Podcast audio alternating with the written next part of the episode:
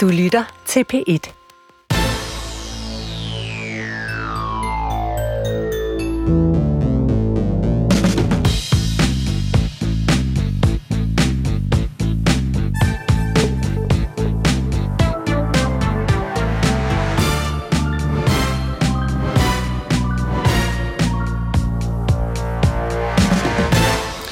Goddag og velkommen, Pia Kjærsgaard. Tak. Årets første gæst her i Ugens Gæst, og på forhånd tillykke, fordi du kan jo om ganske få dage fejre fyrre års jubilæum som folketingsmedlem. Hvis man sådan øh, ser ud over de fyrre år som en kurve, hvor vil du så sige er toppen? Puh, ja, jeg synes, der er mange højdepunkter. Det synes jeg. Altså dels, øh, at man har fået mulighed for at stifte et nyt parti, som der var og fortsat er kæmpe behov for. Øhm, det er sådan det helt overordnede. Det er jeg super glad for, at vi tog mod til os dengang i nitten femoghalvfems.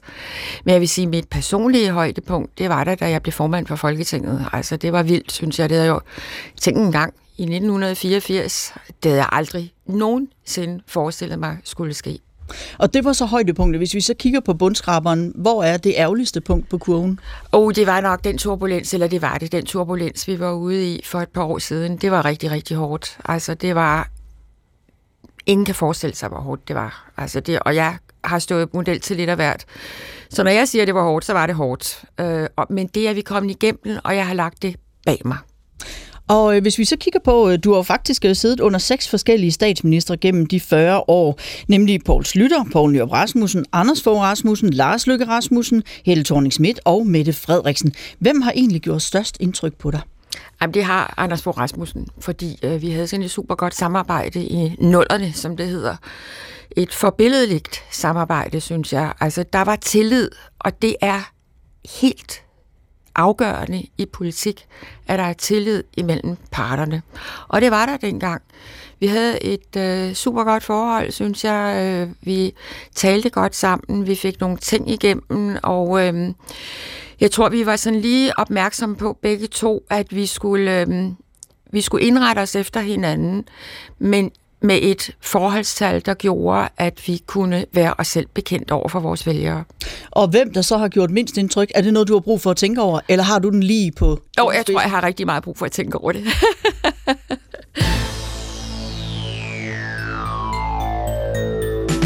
Der var hverken breaking news, mobiltelefoner eller sociale medier. Poul Schlüter var statsminister, og han havde netop sikret de konservative et rekordvalg den tiende januar nitten fireogfirs. Til gengæld var der ikke så mange, der kendte den lysblonde hjemmehjælper, som var nyvalgt for Fremskridtspartiet. fyrre år senere er Pia Kjærsgaard en af landets mest kendte politikere, en alle har en mening om. Partistifter, partileder og formand for Folketinget, Pia Kjærsgaards politiske aftryk er til at få øje på. Hvad er hun mest stolt af? Hvad fortryder hun? Og her er seks statsministre og sytten regeringer senere. Hvordan ser hun så dansk politiks udvikling? Pia Kjærsgaard fejrer fyrre års jubilæum her i Ugens Gæst på P et. Mit navn er Pia Røn. Velkommen til. Ja, inden vi går øh, til de nedslag i tiden, hvor din øh, politiske skæbne besejles, Pia Kjærsgaard, så lad os lige begynde med en anden dame, som jo i den grad har sat dagsordenen for den her uge. Den fjortende januar to tusind fireogtyve, tooghalvtreds år efter, at jeg efterfulgte min elskede far, vil jeg træde tilbage som Danmarks dronning. Jeg overlader tronen til min søn, kronprins Frederik. Ja, havde du set den komme? Nej, det havde jeg ikke. Altså, det var et gigant chok, det må jeg nok sige. Øhm, ja, jeg ved slet ikke, hvad jeg skal sige. Jeg tror ikke rigtig, man er kommet sig over det endnu. Øhm, det var sådan, hold da op, altså. Det, jeg egentlig tænkte mest på efterfølgende, det var, det var egentlig, og jeg tror også, det var tæt på, men det var egentlig utroligt, at dronningen ikke også kneb en tårer, fordi det tror jeg, der var rigtig mange af os andre, der gjorde. Det gjorde du? Ja, men der skal heller ikke så meget til, vil jeg sige. Men, øh, men øh, jeg synes, det var vildt rørende og øh, en kæmpe overraskelse, og man står sådan lidt, jeg ved ikke, man står lidt øh, efterladt tilbage på perronen og siger, hvad nu? Du, jeg har bedt dig om at tage nogle billeder med fra de her fyrre år, der er gået fra dit private album. Der er nogle stykker, hvor du klæder om til, du skal møde dronningen, og så er der et, hvor du er sammen med dronningen. Kan du ikke lige fortælle, hvad det er, der er på det billede? Jo, men det er, det er jo altid en, har været en fornøjelse at være sammen med dronningen, det må jeg sige. Og jeg har jo oplevet det så mange gange, altså dels som, hvor der var statsbesøg, hvor vi skulle op med repræsentanten fra det enkelte land til dronningen, og der var det bare os tre, men også de store fester, og de har været fantastiske, altså få lov at hilse på dronningen og øh, være med i, i hele det der. Hun er en, en ganske, ganske, ganske imponerende person. Hun vil virkelig efterlade et markant historisk øh, eftertryk eller indtryk øh, i forhold til, til Danmark. Og nu siger du øh, selv det her med, at det er ligesom, at vi er efterladt på perronen. Altså, kan du som øh, svoren royalist, kan du godt lige blive lidt nervøs for monarkiets fremtid, nu hvor øh, Margrethe så ikke sidder med den øh, sikre hånd på rattet? Nej, nej, det må jeg sige. Det, det er jeg ikke, fordi vi er erklærede royale monarkister i Danmark. Vi, behov, vi, vi har behov for det samlingspunkt, som kongehuset er. Så det, det, det tvivler jeg slet, slet ikke på, øh, og det er klart, at øh, jeg tror, vi tror vi nogenlunde alle sammen har den følelse, hvad nu? Altså, hvad sker der nu? Og vi følger opmærksomt med. Men, men når det er sagt, så må man jo også sige, at det treogfirs dronningen bliver næste gang, øh, det er omkring i hvert fald, øh, fireogfirs, jeg kan ikke engang rigtig huske det, men, men, øh, men hun er jo, altså måske burde, det er jo nok kommet som en overraskelse, fordi hun altid har svoret på, at hun blev på pinden, som hun sagde, til hun sejnede om, og så lige pludselig, så sker det alligevel. Men, øh, men det måtte jo ske, så, så på den måde kan man sige, at arvefølgen er jo, den er der jo. Og hvad ville være dit bedste råd, hvis den kommende konge ringede til dig og sagde, Pia Kjærsgaard, har du et godt råd til mig? Ja, så vil jeg sige, is i maven, tag det roligt, øh, og øh, gør dig umage. Altså det synes jeg er, er så godt, hvis folk gør sig umage i alle livets forhold.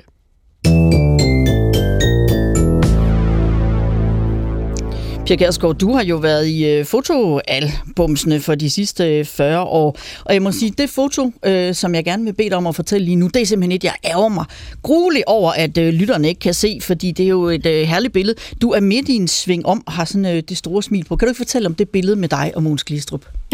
Jo, Det, er, det var jo i de aller, aller første år øhm, i min tid som politiker. Jeg var kommet i Folketinget, og vi havde landsmøde, som det hed i, i Fremskridtspartiet. I Dansk Folkeparti hedder det årsmøde, men vi havde landsmøde, og der har altid været fest. Altså uanset om det var Fremskridtspartiet eller nu Dansk Folkeparti, så har jeg altid været omgivet af partifæller, som elskede fest. Altså den der fest lørdag aften, og, og vi dansede.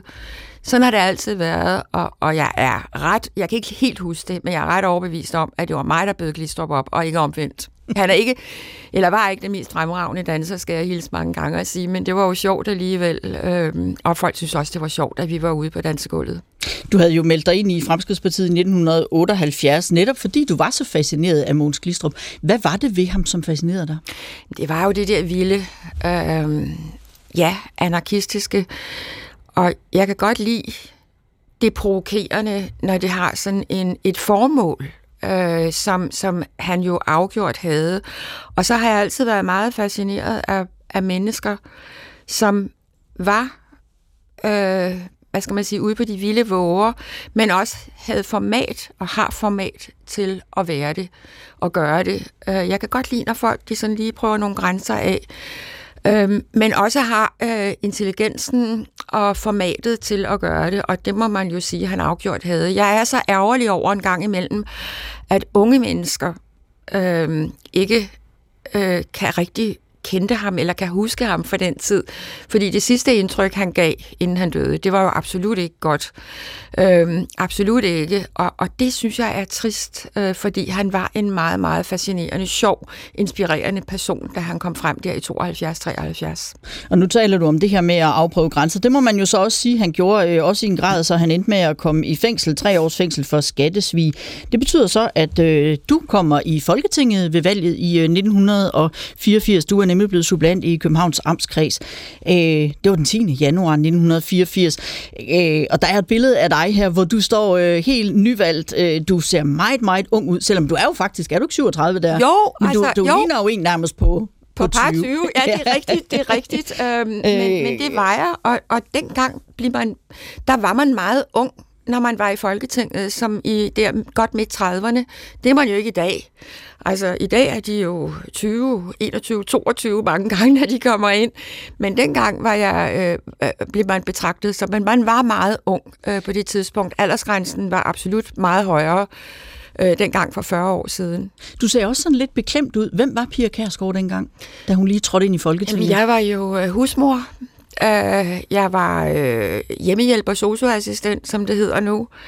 Uh, uh, boede sammen med min mand Henrik, uh, to teenagebørn, uh, og uh, ja, havde været faktisk uh, på arbejde om natten, fordi jeg arbejdede i flere år om natten som, uh, som hjemmehjælper til, til meget syge mennesker, ude hos meget syge mennesker. Det er klart, når man skal hjælpe om natten, så er man syg eller døende, eller altså man, man er i hvert fald, man, man har behov for hjælp, øh, personlig hjælp og pleje. Og øh, jeg tænkte, ja, netop fordi øh, man skulle jo stemme Glistrup ud, og det var der vel næppe tvivl om, at man ville gøre, fordi det havde der jo været meget på styr om. Men jeg har altid haft det på den måde, at jeg nærmest skulle have tingene skriftligt, før jeg rigtig troede på dem.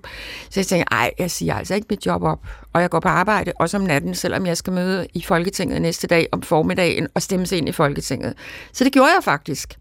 Men øh, der var jeg jo også bare midt i trediverne, så det kunne man godt være op om natten, og så være vågen om dagen. Øhm, så det var, egentlig, det var egentlig ret sjovt at tænke på. En af dem, som også blev valgt ind ved det valg, ja, det er jo faktisk Hans Engell, politisk kommentator og tidligere konservativ formand. Han havde så altså godt nok siddet som forsvarsminister i to år på det her tidspunkt. Men her skal du høre, hvordan han husker den nyvalgte Pia Kjærsgaard. Pia Kjærsgaard og jeg kom i øh, Folketinget samtidig i nitten fireogfirs, og Pia Kjærsgaard var øh, allerede fra starten en, der markerede sig øh, meget. Hun var skarp, hun var meget mediebevidst. Altså, Pia har jo altid været dygtig til at sætte dagsordenen og være i, i medierne. Hun kunne også være lidt af en rappen skralde. Altså, hun var jo ikke, hun kaldte jo en spade for en spade, ikke? Og det gav jo en anden form for for politisk debat, end sådan de lidt mere søvnige øh, diskussioner. Altså Pia Kjærsgaard har jo allerede fra, fra start markeret sig som en, der, der gerne ville have debatterne og de skarpe kanter, og lade lad, lad linjerne være trukket hårdt op, og det måtte gerne foregå også i, øh, i Folketingssalen. Sagde altså Hans Engell. Du kom jo, som du selv siger, med en baggrund som hjemmegående husmor og hjemmehjælper, som det hed dengang. Hvorfra hentede du den der selvtillid til at give den gas i salen? Jeg er opdraget med selvtillid, øh, øh, så det, det har været øh, virkelig, virkelig godt. Altså det, det må jeg sige, at øh, det har jeg i hvert fald lært hjemmefra. Tro på dig selv. Øh, og, og det har selvfølgelig hjulpet mig meget, også fordi dengang, der var det bestemt ikke, øh, jeg vil sige, det var meget hård kritik, jeg kom ud i, fordi jeg var hjemmehjælper. Altså i dag tror man jo, det er løgn. Øh, nu vil man jo gerne bryste sig af, at man er fra arbejderklassen, og øh, hold da op. Øh, det er der rigtig mange, der gør inde i Folketinget. Og ja, der er der andre, der har været socioassistenter og hjemmehjælpere, men når jeg sådan kigger lidt på manges biografier, så har det været sådan en sommerferieperiode. Jeg var der altså fra otteoghalvfjerds til fireogfirs, og det er jeg kæmpe stolt af, også den dag i dag. Og jeg fremhæver da alt, hvad jeg overhovedet kan, selvom jeg næsten ikke kan være det bekendt så mange år efter, fordi det er jo noget ganske andet i dag. Men dengang blev man hånet. Det gjorde jeg virkelig. Altså sådan en, jeg kan huske, at Berlingske Tidende skrev, en mopset hjemmehjælper indtager Folketinget. Altså, hold da helt op. Altså. Jeg har da sågar faktisk hørt Mogens Glistrup, som du lige roste ja. så flot før, øh, udtalelser om, at du havde jo ikke forstand på lovgivningsarbejde ja, ja, og sådan ja. noget, for du var jo bare hjemmehjælper. Ja, er det ikke utroligt? Altså, det, der, der blev han jo virkelig grov, og det er også det, jeg sagde før. Altså, i hans øh, sidste år var han bestemt ikke rar at være sammen med. Øh, det var han ikke. Men tusind tak til Hans Engell. Vi har altid haft et super godt og sjovt samarbejde. Og du får hørt mere til Hans Engell i den her udsendelse, det kan jeg godt sige dig, fordi han er meget på scene. I nitten fireogfirs, der var Poul Schlüter statsminister, og havde jo altså så lige sikret de konservative det bedste valg nogensinde. Hele toogfyrre mandater havde de konservative dengang.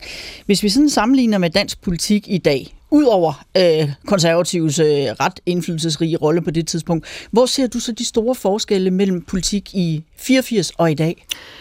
Oha, jeg synes godt nok, der er stor forskel. Øhm På mange, på mange punkter. Altså dels så synes jeg jo, for at sige det lige ud, det er jo altid op til vælgerne, det erkender jeg, men jeg synes godt nok, der er for mange partier i Folketinget i dag. Det er en vild forvirring, og der er øh, det, der overrasker mig meget, det er, at jeg har en, øh, en meget, meget stor respekt for Folketinget og folkestyret som sådan, og jeg bliver så ærgerlig, Øh, når jeg hører, at øh, lige pludselig, så er der en eller anden politiker, nogle gange en minister, der har fået drømmejobbet. Altså det er ok at sige, nu er jeg ikke med i det her selskab længere, jeg har fået noget andet. Men for mig har det egentlig altid været drømmejobbet, det at være i Folketinget. Og nu har jeg også den store ære, at jeg er alderspræsident, både i år, men også i anciennitet. Øh, og det betyder, at jeg nu to gange efter sidste valg har fået mulighed ære at åbne Folketinget den første tirsdag i oktober. Og sidste gang, der sagde jeg faktisk, og det havde jeg, det havde jeg tænkt, det vil jeg altså have lov at sige nu, hvor jeg har ordet. Der vil jeg sige at øh, til, til forsamlingen, I skal huske på, og det at være folkevalgt, det er det vigtigste. Det kan godt være, eller sådan er det jo, at det er en stor ære at blive minister, og det er en meget stor ære at være formand for Folketinget, det har jeg selv været, men det at være folkevalgt, en af de et hundrede og nioghalvfjerds, det skal jeg altså sætte pris på, fordi det at være formand eller minister, det er et flertal herinde, der bestemmer det, men det er derude hos danskerne, der bestemmer, om I skal være en af de folkevalgte. Og derfor så bliver jeg sådan lidt ah, over, at øh, hvis folk så ikke er ministre længere, ja, så går de og småts ud og, og skælder ud og sådan noget. Det kan de simpelthen ikke være bekendt.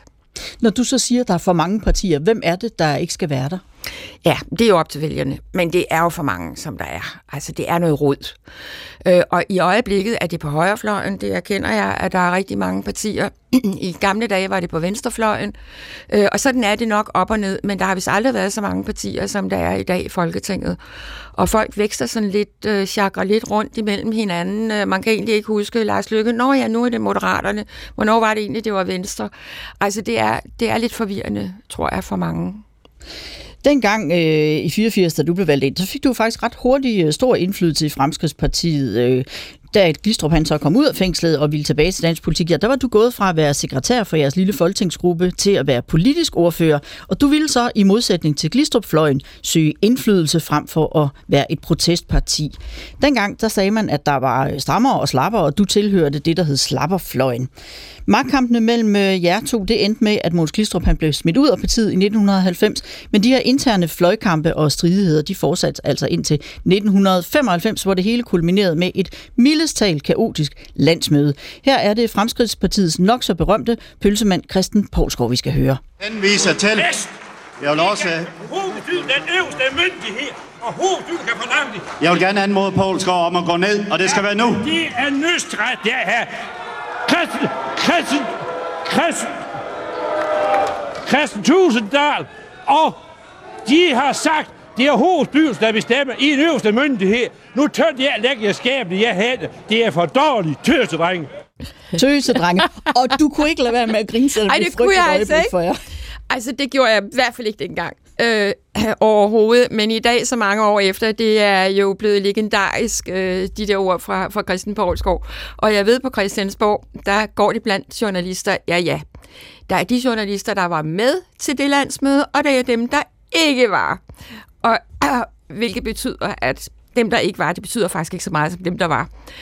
Øh, og det er jo ret sjovt, fordi det var jo et vildt landsmøde. Altså, folk råbte og skreg, og Man, må ryge, man måtte ryge dengang. Jeg husker tydeligt, at øh, udsmykningen var ikke særlig elegant. Man havde pustet nogle balloner op og hængt op i loftet, og dem gik folk og piftede med deres cigaretter. Jamen, det var fuldstændig kaos, altså. Men øh, jeg har været med til det, og det er jo historisk. Og efter det her, så forlader du jo også øh, sammen med fire andre mødet og partiet, og så stifter du, Kristian Thulesen Dahl, Poul Nødgaard og Ole Donner, Dansk Folkeparti. Nu er vi så nået til øh, midt i halvfemserne. Poul Nyrup Rasmussen, han er blevet statsminister. I U S A er Bill Clinton præsident. I Storbritannien, der kommer Labour snart til magten med Tony Blair som ung premierminister. Og efter firsernes sparetider og kartoffelkur, der bliver verden præget af håb og optimisme. Det sker ikke mindst efter Berlinmurens fald, Tysklands genforening, Sovjetunionens sammenbrud og afslutningen på den kolde krig. Men samtidig så er der ved at opstå en bekymring i dele af befolkningen herhjemme over den stigende indvandring. Og den bekymring, den bliver så en mærkesag for jeres nystiftede parti, Dansk Folkeparti. Hvorfor er det så vigtigt for dig? Det er, det er min hjertesag. Det er det, det må jeg sige, fordi, øh, og jeg synes jo, at de tilstande, vi har i dag, jo også siger mig, at øh, det, det har været vigtigt og fortsat er meget, meget vigtigt. Altså Danmark skal være Danmark. Danmark er for danskerne. Sådan må det være. Og der synes jeg, at øh, allerede på det tidspunkt, øh, der var det... Altså det var ikke bare i nitten femoghalvfems. Jeg begyndte faktisk de debatter i øh, sidst firserne i Folketinget, øh, mens jeg var med i Fremskridtspartiet, rejste forespørgsler om indvandringen øh, efter udlændingeloven. Øh, og hvor man bare kunne komme til grænsen og sige asyl, så kom man ind. Og der var stor opstandelse rundt i de små byer i Danmark. Øh, og øh, der rejste jeg rigtig mange debatter og stillede spørgsmål til ministrene, blandt andet Hans Engell, som øh, havde området på det tidspunkt som justitsminister.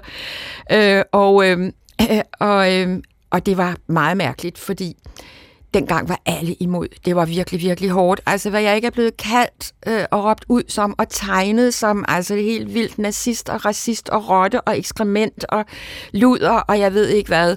Der har lavet en helt, en helt lille pamflet øh, af, af bare øh, satiretegninger og karikaturer, og dem, jeg skal understrege, at jeg synes, det er fint, at man karikerer politikere, men der er udpeget de mest ondskabsfulde øh, af dem. Og øh, det, jeg mødte, var jo... Øh, var jo virkelig hårdt. Altså, jeg blev kaldt det værste, øh, og jeg kan huske, i dag tror man jo, det er løgn, men jeg kan huske, at når jeg rejste forespørgsler med indvandringen på dagsordenen, så var der tre partier, der udvandrede. Altså tre ordfører fra Socialdemokratiet, Radikale Venstre og Socialistisk Folkeparti. Demonstrativt udvandrede de af Folketingssalen. De ville simpelthen ikke være med til at tage debatten. Det er jo I dag virker det helt mærkeligt på mig, fordi der må man jo øh, sige, at øh, debatten er der i hvert fald, og den er meget, meget vigtig, men debatten og at der skal ske noget er fortsat vigtigt. Vi skal lige øh, høre et klip også, fordi jeres stramme udlændingepolitik og din kompromisløse stil, den skaber opbakning til partiet blandt de, der er uenige, men altså også den her vrede, som du også øh, fortæller om, her blandt de, der ikke deler jeres øh, udlændingekurs. Øh, I valgkampen nitten otteoghalvfems, øh, der er du blevet inviteret på en spaceretur på Nørrebro for at tale om integration. Det er P tre programmet Straks, der har inviteret, og værten er Niels Christian Lang.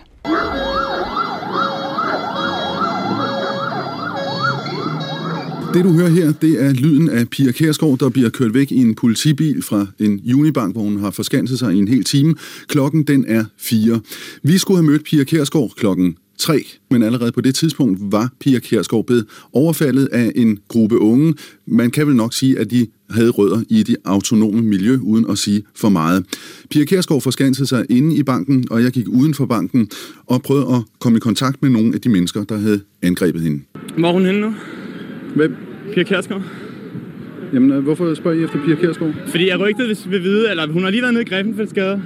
Ja. Og vi gider ikke at have hende her. Det er derfor, alle de mennesker er samlet her nu her.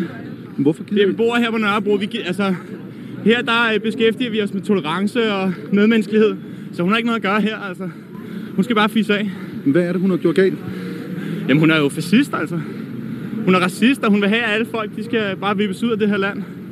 Og det kan vi slet ikke stå inden for, altså. Hun kører sådan noget halvnazificeret propaganda ud over folket, ikke? Det er ikke fedt. Er det jer, der har angrebet hendes taxa øh, nede i Griffenfeldsgade? Det er folk her fra Nørrebro, der har gjort det. Men hvorfor har folk her fra Nørrebro gjort det? Fordi at de gider ikke have hende, de er sure på hende, de synes, hun er et svin. For at sige det mildt, ikke? For at sige det mildt. Øhm, hvordan husker du selv den dag, Pia Kjærsgaard? Fordi du har jo også øh, billeder øh, med herinde af, hvor du, hvor du bliver ført væk af politiet øh, i, i kampuniform. For, øh. Du skal næsten ikke spørge mig, fordi hvis du spørger mig om den hændelse, så kan jeg næsten ikke stoppe igen. Altså, jeg, jeg kan huske det sekund for sekund den dag i dag. Øh, og det var simpelthen grotesk, og jeg kan næsten ikke holde ud og høre en, der taler om tolerance og medmenneskelighed. Altså, det var de helt hardcore autonome, men det var også indvandrere. Det var det helt klart, øh, og det var jo chokerende for mig. Dybt, dybt, dybt chokerende. Jeg aldrig, min datter og svigersøn og lille barnebarn boede i en lejlighed i Griffenfeldsgade. Altså det var fuldstændig langt ude. Som at der, hvor du blev overfaldet. Kunne følge med fra vinduet deroppe, hvad det var, der foregik. Altså det var jo en hujende øh, håb, øh, øh, som... Jeg, jeg takker øh, min Gud for i dag, at øh, jeg ved en tilfældighed, og det var en helt klar tilfældighed, gik ind i en bank, som var i stand til at låse dørene. Altså hvis jeg var gået ind i en kiosk for at ringe, for det var det, jeg ville, øh, dels øh, til min mand Henrik, og dels øh, til vores pressechef på Christiansborg, jamen så var jeg blevet smadret. Det er jeg ikke et sekund i tvivl om i dag. Overhovedet ikke. Altså, de, de ville slagte mig ganske. De ville tæve mig sønder sammen, og de ville formentlig også slå mig ihjel. Dengang udspandt der sig en debat om, øh, hvad lignede det også, at du skulle gå en tur på Nørrebro? Ja, det er utroligt, ikke? Altså, øh, tænk engang, øh, altså, undskyld, men hvad fanden bilder de sig egentlig ind? Øh, altså, det er jo helt absurd, øh, at man, man kan have den form for... for øh, synspunkter i Danmark, øh, for en folkevalgt politiker.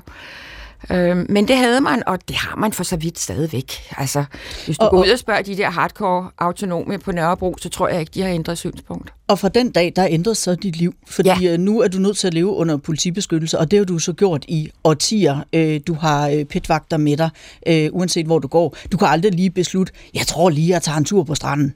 Eller jeg tror lige, at tage biffen uden videre, fordi du er lige nødt til at have nogle aftaler omkring det. De skal i hvert fald have besked. Helt sikkert. Vender man sig til det?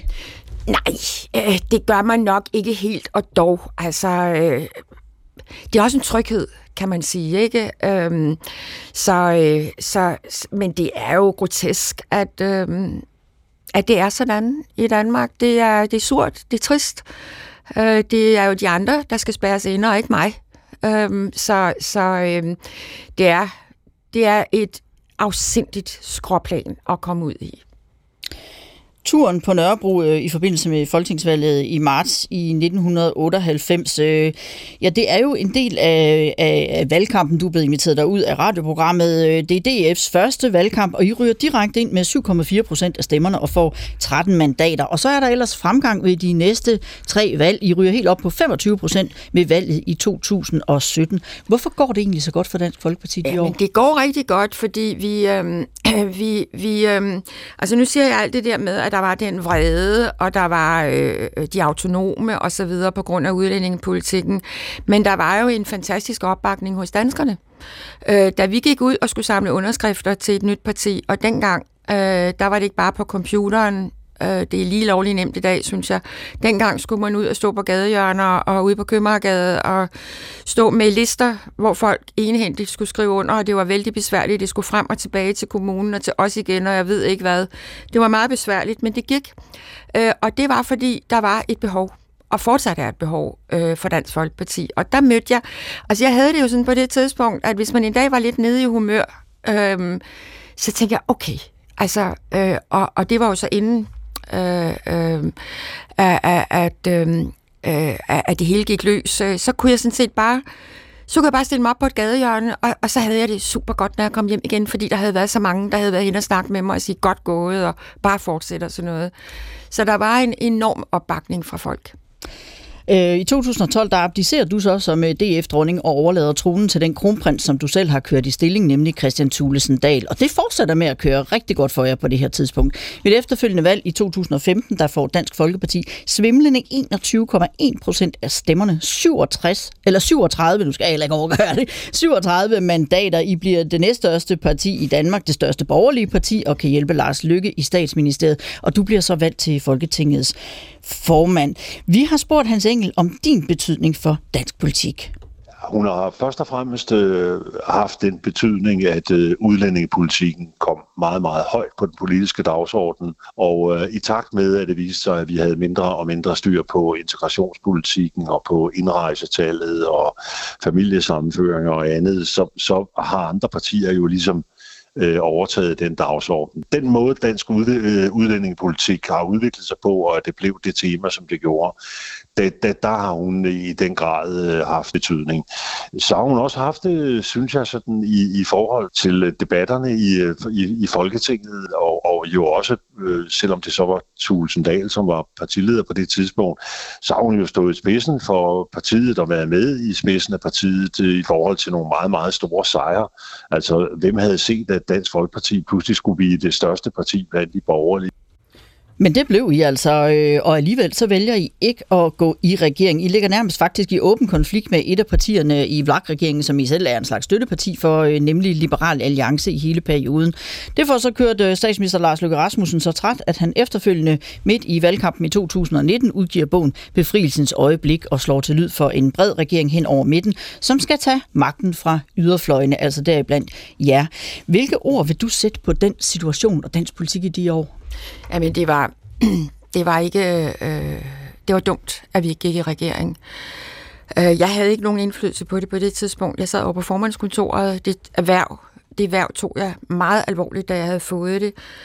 Men det var en fejltagelse. Helt klart, og det er jo også indrømmet efterfølgende, at vi skulle være gået i regering. Naturligvis. Det var helt mærkeligt, at det ikke skete med så mange mandater. Øh, og, øh, men jeg må nok sige, at øh, jeg kan jo heller ikke rigtig holde ud at høre på, at øh, Lars Løkke Rasmussen pludselig forsager det, han kalder yderfløjene. Altså, er det to gange, vi har gjort ham til statsminister? Der kunne man godt bruges, ikke? Øh, så det synes jeg egentlig ikke er, er ok. Det synes jeg faktisk ikke, det er. Og det er også derfor, jeg siger, at øh, forholdet og samarbejdet med, med Anders Fogh Rasmussen var, var rigtig, rigtig godt, for der var en gensidig respekt. Og det var der ikke, da, da Lars Løkke øh, lavede befrielsens øjeblik. Det var der ikke.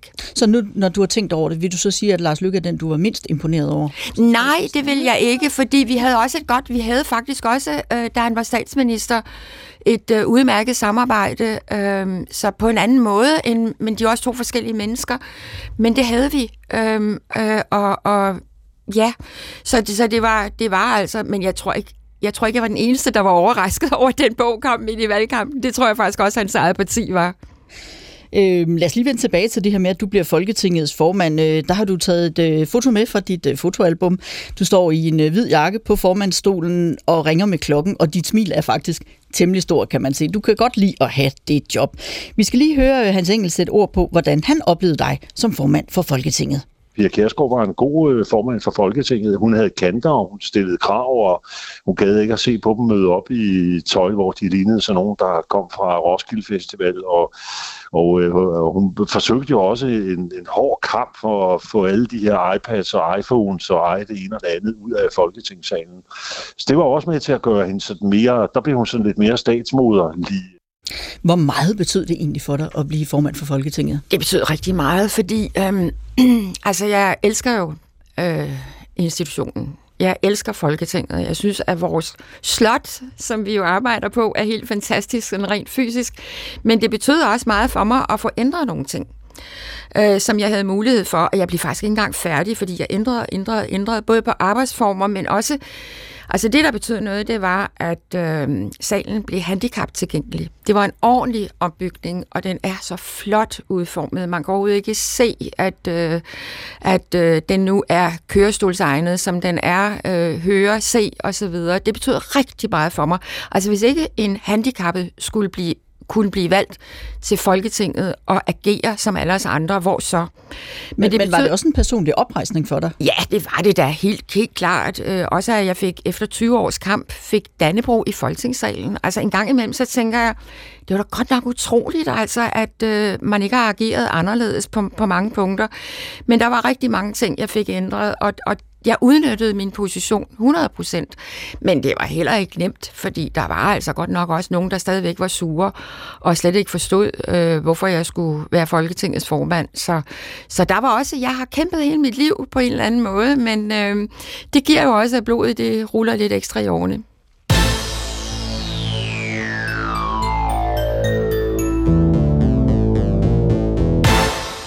Ugens gæst er Pia Kjærsgaard, som fejrer fyrre års jubilæum som medlem af Folketinget. Vi skal en smut i Pia Kjærsgaards teenageværelse og høre, hvem hun var, før hun blev politiker, partistifter, partileder og formand for Folketinget. Året er nitten enogtres. I Danmark er Viggo Kampmann statsminister, og i U S A er John F. Kennedy netop blevet indsat som præsident. Tyskland deles for alvor i to, da D D R med straksvirkning lukker grænsen mod vest og opfører en mur, der deler Berlin og hele Tyskland i øst og vest. Sovjet vinder rumkapløbet, da Yuri Gagarin bliver det første menneske i rummet, og det får straks præsident Kennedy til at igangsætte en mission. Amerikanerne skal være de første, der sætter fødder på månen. We choose to go to the moon in this decade and do the other things. Not because they are easy, but because they are hard.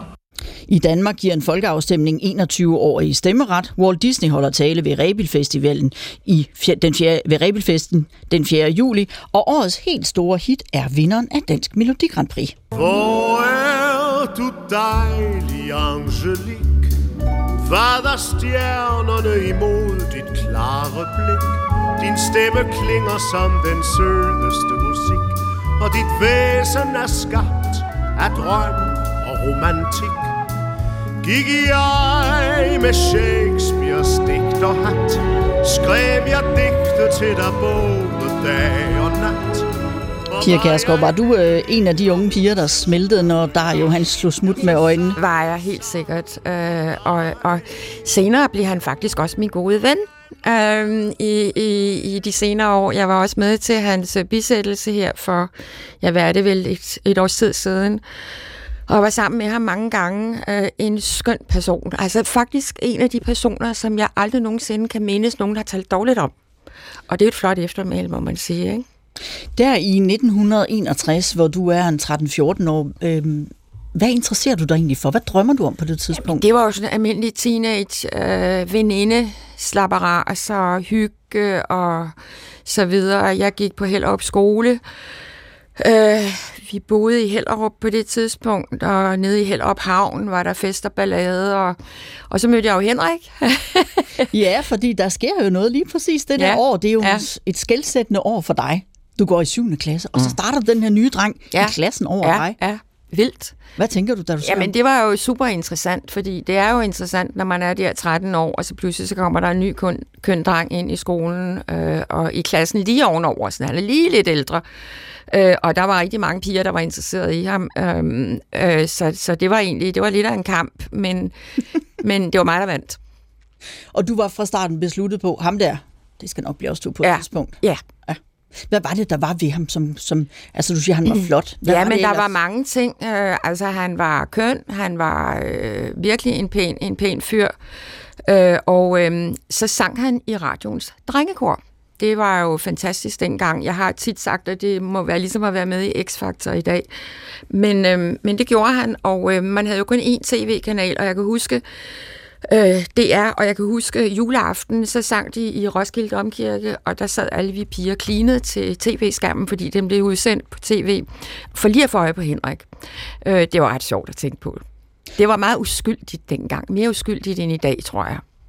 Øh, du møder ham jo også på et tidspunkt, hvor dit liv er vendt lidt på hovedet, fordi, eller meget på hovedet, fordi din mor har forladt familien. Hun er blevet forelsket i en mand, som dig og din lillebror kender som øh, onkel Poul, og har simpelthen øh, forladt familien. Så du bliver nødt til at være den voksne og tage dig af din lillebror på det tidspunkt. Ja, ja, det bliver jeg nødt til. Og så, men jeg var jo også ligesom nødt til, kan man sige, som fjorten-årig at have et fast holdepunkt, og det blev jo så Henrik.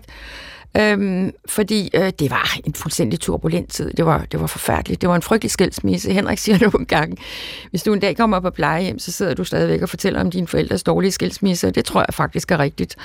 Øhm, fordi det var skånselsløst. Øh, det, var, det var ikke pænt, for at sige det meget, meget mildt. Så der var behov for, at øh, der var en, jeg ligesom kunne læne mig lidt op af.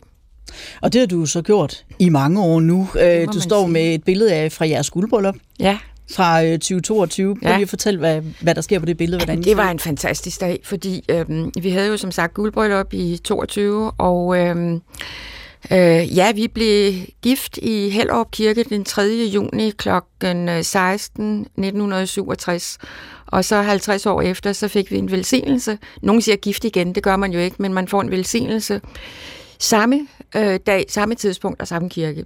Og det var jo ret fantastisk. Ja, og vi har jo ringet til din mand, øh, fordi vi tænkte, det her med, når man lige sådan skal give en øh, ekstra omgang ja til hinanden og genbekræfte sin kærlighed, der kunne jo godt være nogen, der vil sige, efter halvtreds år med madammen, så kan det godt være, at jeg lige skal genoverveje, om det er noget, jeg vil sige ja til. Så det spurgte vi ham om, var det noget, han lige skulle overveje, før han sagde ja en ekstra gang? Nej, det, det var det absolut ikke. Altså, det, det, det var egentlig meget sjovt, fordi det, vi er begge konfirmeret den kirke hernede, Hellerup Kirke, ikke? Og så er vi blevet øh, gift i den kirke, og så synes vi, da vi havde halvtreds års jubilæum på den måde, guldbryllup, at så kunne det være, være hyggeligt og sjovt at invitere øh, vores venner og gæster i det hele taget, ikke, til, til vores øh, bekræftelse på det, vi, vi lovede her for, for halvtreds år siden. Ikke? Og det gjorde vi så. Ja, det gjorde I jo så. Hvor stor en andel vil du sige? Du er faktisk helt rørt, Pia. Ja, jeg er helt rørt. Du står faktisk med tårerne i kinden. Ja, det gør jeg. Hvorfor?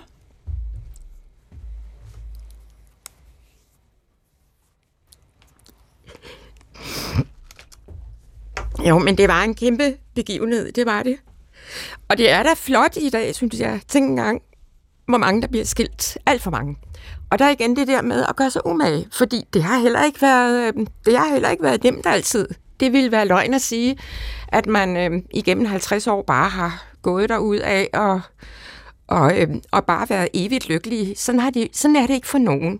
Og der er det, at man en indimellem, så kan man tænke, at græsset er lidt grønnere på den anden side. Og det er det kun en tid. Så derfor, igen det der med at gøre sig umage, det synes jeg er så vigtigt i sit liv. Det skal man gøre med sit arbejde, med sit ægteskab, med sit liv. Og det har vi faktisk begge to gjort. Nu fik du da lige fattet, men, men, men hvorfor, hvorfor begynder du at græde, når du hører din Jamen, mand? Jeg, jeg, jeg får bare lidt tår i øjnene, skal vi ikke sige det på den måde. Øh, men, øh, men, øh, men det gør jeg virkelig, fordi jeg synes, det er så flot. Altså, jeg vil godt give, vi kan godt give hinanden et klap på skulderen, og det gør vi. Hvor stor en andel har Henrik i din kæmpe, politiske karriere? Kæmpe, kæmpe andel. Det har han virkelig. Altså, jeg vil sige, at med mit liv og med alt det, jeg har været ude i, med alt de omvæltninger, som der har været i mit liv, øh, på grund af politik, på grund af mange ting, på grund af min forældres skilsmisse, der har Henrik jo altid været der. Altså, det har været den stabile faktor, kan man sige, ikke?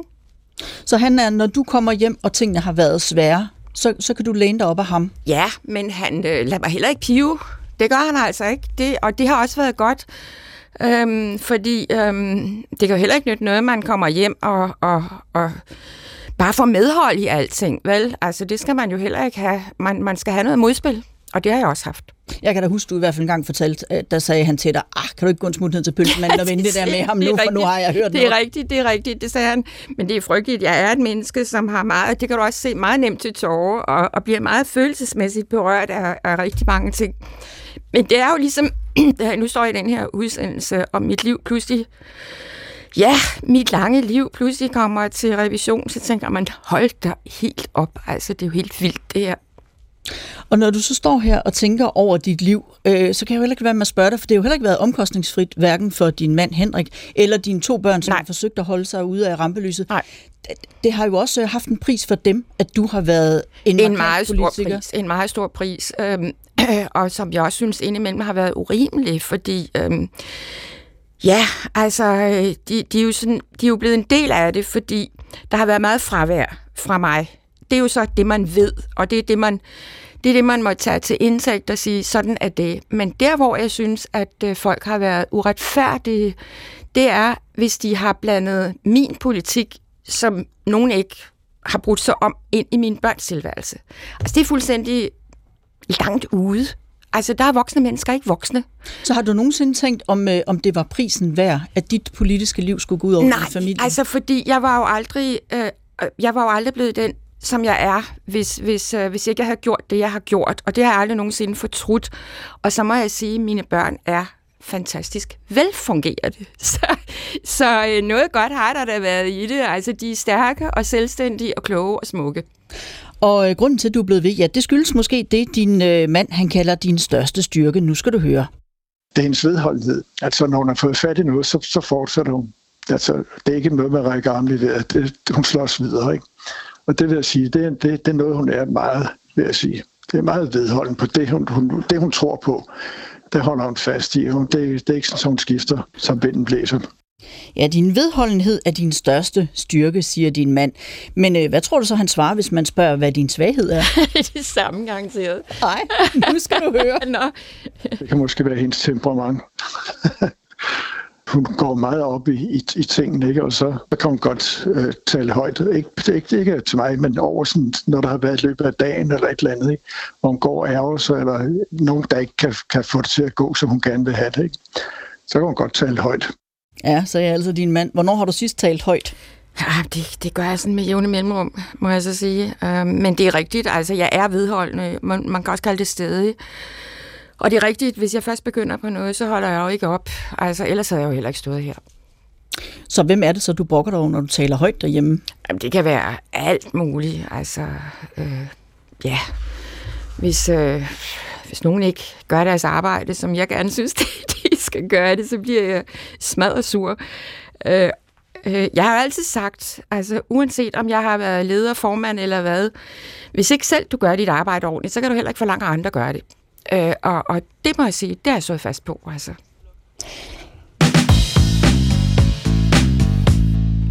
Pia Kjærsgaard, vi har talt om, hvordan du og gode partikammerater fik opbygget et parti fra ingenting til Danmarks største borgerlige parti, indtil det så begyndte at gå den anden vej. Vi har også talt om, hvilke aftryk du har sat på dansk politik gennem fyrre år. Og hvad den røde tråd, den røde tråd, hvad vil du egentlig kalde den gennem det, hele dit arbejde? Jamen, den røde tråd er jo nok, altså vedholdenhed, ikke? At når man er begyndt på noget, så skal man fortsætte, indtil man er færdig. Øh, og, og det agter jeg altså også at gøre, øh, fordi nu, nu har vi talt meget om, om udlændingepolitik, som fortsat er utrolig vigtig. Jeg er meget bekymret over islamiseringen af Danmark, øh, men, øh, men nu har, og nu bliver jeg sådan lidt politisk, men nu er vi jo blevet lovet en ny ældrelov igennem to år, og den har, den har jeg tænkt mig at kaste mig over, fordi øh, det er så vigtigt. Det har også været en af mine mærkesager, at øh, pensionisterne får nogle bedre vilkår, end, end dem de har. Og det er rigtigt, og det vil jeg da også lige berøre, fordi jeg synes også, det hører med, at nu nævnte du for, for, i begyndelsen af udsendelsen, at de konservative havde toogfyrre mandater i sin tid. Vi havde syvogtredive, og det er jo vildt, som det går op og ned i politik, fordi jeg har jo også været igennem, altså som, som jeg sagde for halvandet år siden, nogle, nogle virkelig hårde øh, tider, hvor øh, folk, som jeg regnede med, svigtede, og, og, og det var rigtig, rigtig hårdt. Så det har også været der, men jeg er kommet igennem det, og, og jeg tænkte, ja, never give up. Altså, det, det skal man ikke gøre. Ser du det som dit største nederlag måske? Jeg ved ikke, om jeg kan kalde det mit nederlag, øh, men, øh, men det var partiets nederlag, helt klart. Og det var, det var grimt.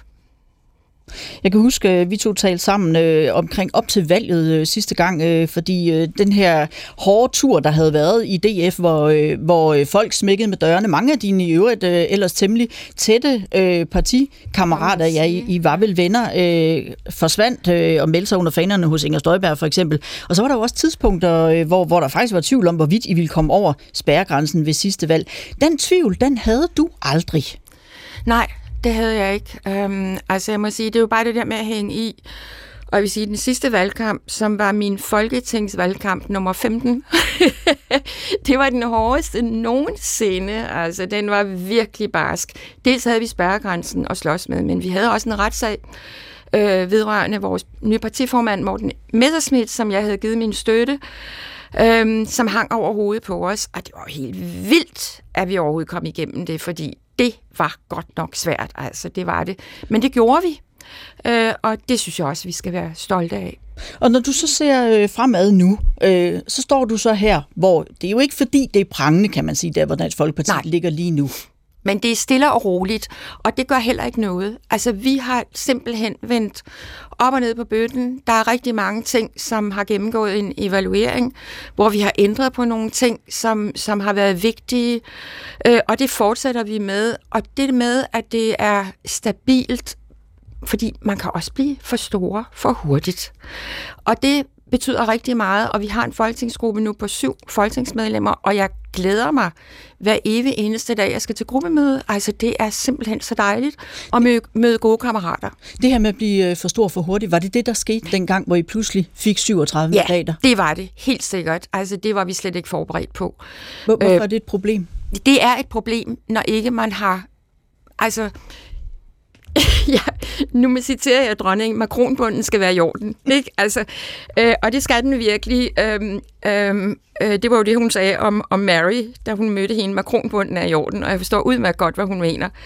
Øh, og det er rigtigt, altså man skal have et fundament at bygge på. Men, men I var jo tyve år gammel som parti på det tidspunkt. Jamen ja, Men, men vi startede jo forfra.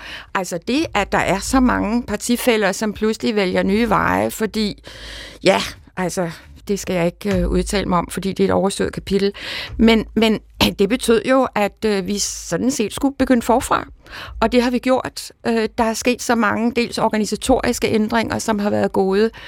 Øh, politik øh, er den samme, og det synes jeg er rigtig vigtigt. Men, øh, men, men man, man skal passe på, at makronbunden er i orden. Er der noget, du selv fortryder, når du tænker tilbage på dine fyrre år i Folketinget? Ja, men det holder jeg for mig selv. Hvorfor? Jo, fordi det vil folk bare bygge videre på. Sådan ved jeg også, politik er. Så lad mig lige bede dig om at bygge videre på noget andet, fordi Alex Vanderpslag fra Liberale Alliance, nu taler vi altså politik, han var jo juledagen ude og inviterer de radikale med i en øh, eventuel blå regering. Øhm, er det noget, du ser for dig? Nej. Hvorfor? Fordi øh, radikale er jo nok øh, så langt fra Dansk Folkeparti, som de overhovedet kan være. Det drejer sig om udlændingepolitik, det drejer sig om hele det her woke, øh, kirkepolitik, familiepolitik, alt, vil jeg sige, retspolitik. Så det kan jeg slet ikke se for mig. Nej, det kan jeg ikke. Så hvis I bliver bedt om at være støtteparti for en regering, øh, hvor øh, de radikale er inviteret indenfor, Lars Løkke er inviteret indenfor? Det kommer ikke til at ske. Men de radikale, det gør det ikke. Altså det er... Det, det, det radikale er for Dansk Folkeparti vores totale modsætning. Pia Kjærsgaard, nu har vi talt om øh, nederlag. Hvad du fortryder, det vil du ikke ud med, hvad du fortryder. Vil du ud med, hvad du ser som din største sejr?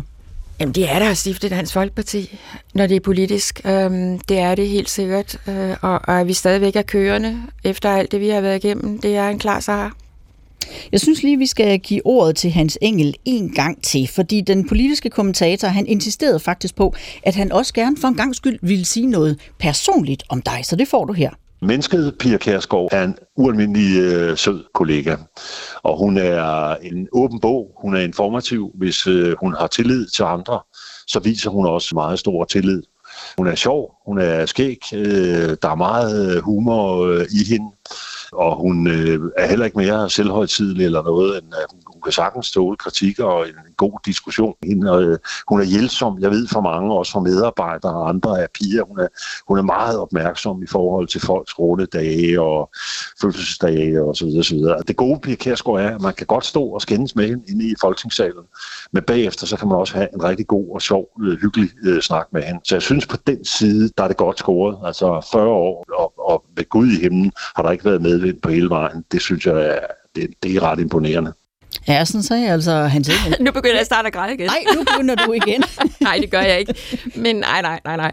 Men, men, øh, men det er da flot. Tusind tak. Altså, det, det synes jeg er rigtig, rigtig pænt sagt. Hvad er det for en stamina, du har, der gør, at du gider at blive ved? Ja, det er jo et godt spørgsmål. Altså, det ved jeg faktisk ikke. Øh, det ved jeg egentlig ikke rigtigt. Øh, men det har jeg bare. Altså, tingene er ikke færdige, vel? Og så skal man ikke... Øh, så skal man ikke... Og så min svaghed, fordi dem er der jo altså også nogen af. Jeg har meget svært ved at, at overlade det til andre. Ja. Altså, min, min datter, øh, da jeg fyldte femoghalvfjerds, kommer jeg til at tænke på, hun, hun er rigtig god til at holde tale, og hun sagde på et tidspunkt, at øh, nu var hun og, og, og broren jo for lang tid siden flyttede hjemmefra, men det var godt nok svært med det tredje barn der, som er Dansk Folkeparti. Og det er også fuldstændig rigtigt. Og det er sjovt, du lige nævner det, fordi der har Hans Engell også lige en enkelt lille kommentar. Så længe hun er på Christiansborg, og så længe hun er i gang, så har hun svært ved ikke at blande sig. Det tror jeg måske at, at kan, kan være hendes største handicap. Hun har meget svært ved at gå på pension end dronning Margrethe. Jeg tror, han kender mig ret godt. Men øh, kommer du til at gå på pension en dag? Ja, det gør jeg da. Selvfølgelig gør jeg det. Altså, øh, men hvornår? I don't know. Du øh, fylder snart syvoghalvfjerds år. Ja, for sådan. Så du er jo slet ikke øh, gammel nok til at blive valgt til præsident i U S A endnu. Øh. Nej, altså, og dronning Margrethe tog tooghalvtreds år, ikke? Jeg har kun fyrre. Er du at finde på stemmesedlen næste gang? Det ved jeg ikke noget om. Altså, det har jeg slet ikke. Altså, der har jeg så også en... Øh, en, øh, en, en at jeg, jeg tænker ikke så meget over dagen i morgen. Det gør jeg ikke. Jeg tager det, som det kommer. Og jeg siger, for hver gang der er en dør, der åbnes, så er der en ny, der åbnes, eller lukkes, så er der en ny, der åbnes. Så det, det og, og oprigtigt, altså, det er ikke noget, jeg sådan, det er ikke noget, jeg går og tænker over.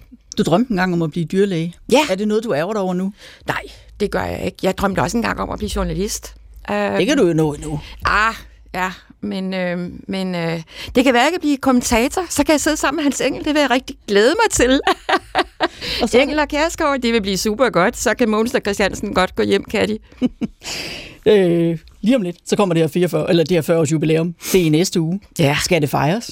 Ja, men ikke den dag. Øh, jo, det skal det også, men helt selvfærdigt. Det bliver først den ottende februar, at øh, der bliver en reception på Christiansborg.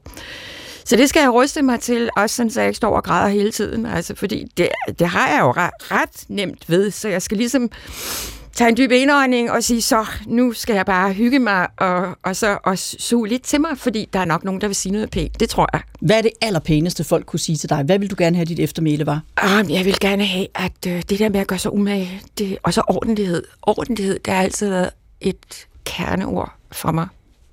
Pia Kjærsgaard, du skal tusind tak, fordi du valgte at fejre dit fyrre-års jubilæum, i hvert fald til at starte med, ja. her i uh, ugens gæst.